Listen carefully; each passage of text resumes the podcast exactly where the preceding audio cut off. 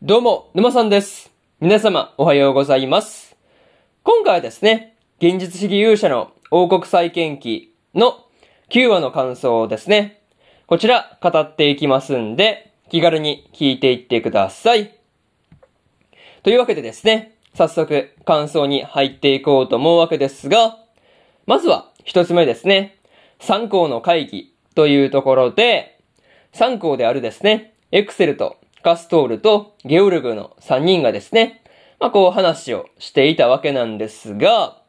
まあゲオルグがですね、まあカズヤをとにかくこう敵視しているっていうところが、まあよく伝わってくる話し合いではありましたね。そう。まあ一番の問題児だなっていうところがすごく伝わってくる話だったんですが、またね、こうゲオルグの元には、まあこうカズヤの改革で、まあこう、まあ首切られたというかね、まあ損をしているっていうような人たちが結構流れ込んでいるんだっていう話とかもあったりしたんで、まあそういったことを踏まえると、カズヤがですね、多くの人間を捨てているっていう風に見えてしまうというのはですね、まあ仕方がないのかなっていうことはね、思ったりはしました。あとはね、こう、カストールの娘であるカルラの方はですね、親友のリーシアが無理やりカズヤの婚約者にされているっていう風にね、思っているというところに関してもですね、まあこうきちんと誤解を解いておく必要がありそうだなっていう風に感じたりはしました。まあね、そういうところがなかなか厄介そうな感じなんですが、まあ何にせよですね、ゲオルグが一番厄介そうであるっていうところが、まあこう、一番印象に残っている、まあそういうね、参考の会議だったかなっていう感じではありましたね。まあでもなかなかね、参考の方も、それぞれのこう、動きというかね、まあエクセルとカストールとゲオルグの3人のね、まあそれぞれのこう、まあ、思いというかね、なんかそういうところはなんとなく、まあ伝わってくるなっていう会議だったんで、まあその辺に関してはですね、良かったのかなっていうふうには思ったりはしました。そういうところで、まず一つ目の感想である参考の会議というところ終わっておきます。でですね、次、二つ目の感想に入っていくんですが、アミドニアの動きというところで、まあ、参考の動きとカズヤの動きのね、両方を見て、隣のアミドニア広告の方もですね、動きを見せていたわけなんですが、まあ、結果と、まあ結果的にね、両者の共倒れを狙っているというのがですね、なかなか腹黒いなっていうことをね、思ったりしました。まあでもね、こう内乱に付け込むことによってですね、まあ祖先の領土で、領土であるですね、まあ今のエルフリーデンの方をですね、取り戻せるっていうことを考えればですね、まあ国王のガイウスたちがですね、そういう行動をとってしまうのはですね、仕方なさそうな感じはするんですけどね。そう。まあでもね、なかなかエルフリーデン側からすれば、なかなかめんどくさいなっていう感じですよね。またね、こう、まあ攻める口実としてですね、まあエルフリーデン王国が人類宣言に署名していないっていうことにね、突っ込まれていたわけなんですが、まあ署名してなかったっていうところが、まあ、なんて言うんだろうね。これに関しては付け入る隙を与えてしまったというところですからね。まあ、その点に関してはまずかったのかなっていうふうには感じたりはしました。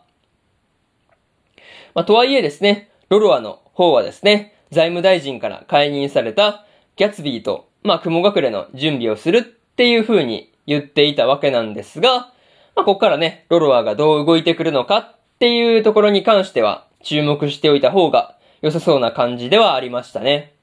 まあ、それに関しては楽しみだなというところで、二つ目の感想である、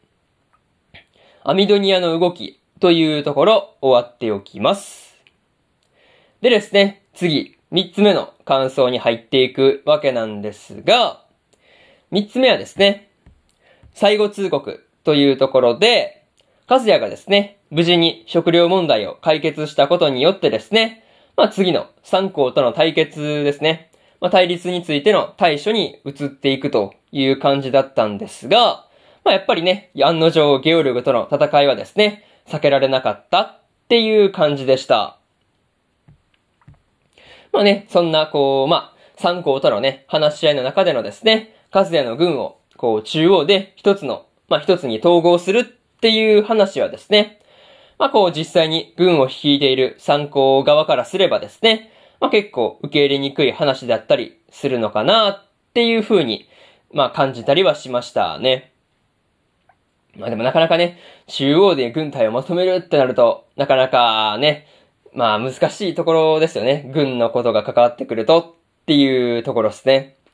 またね、こう、ゲオルグが戦おうとするっていうところは結構予想通りというかね、まあ、うん、そりゃそうだよねっていう感じがあったんですが、まあカストールがですね、自分の、まあこう意志とですね、まあ空軍は切り離して、こう、まあ考えているっていうところはですね、予想外で、まあ、なんて言うんだろうね。まあ、カストール的には、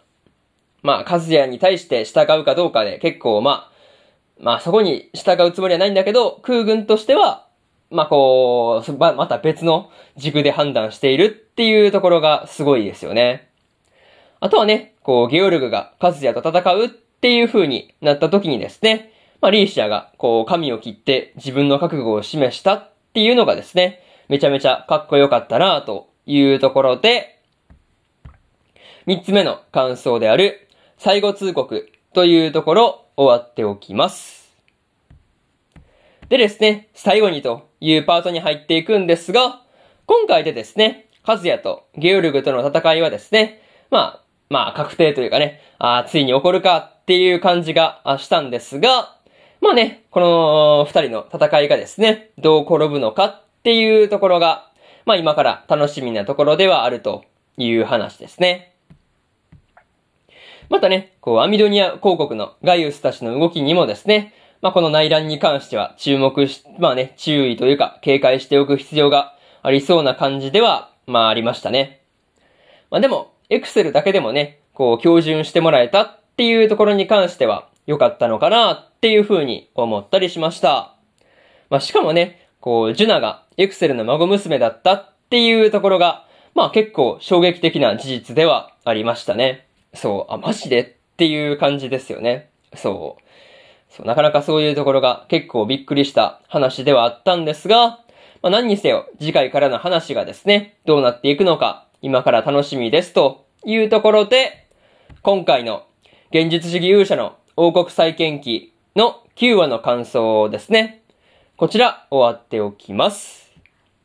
でですね、今までにも1話から8話の感想をですね、それぞれ過去の放送で語ってますんで、よかったら過去の放送もですね、合わせて聞いてみてくださいという話と、今日はね、他にも2本更新しておりまして、チートクス市のスローライフの第8話の感想と、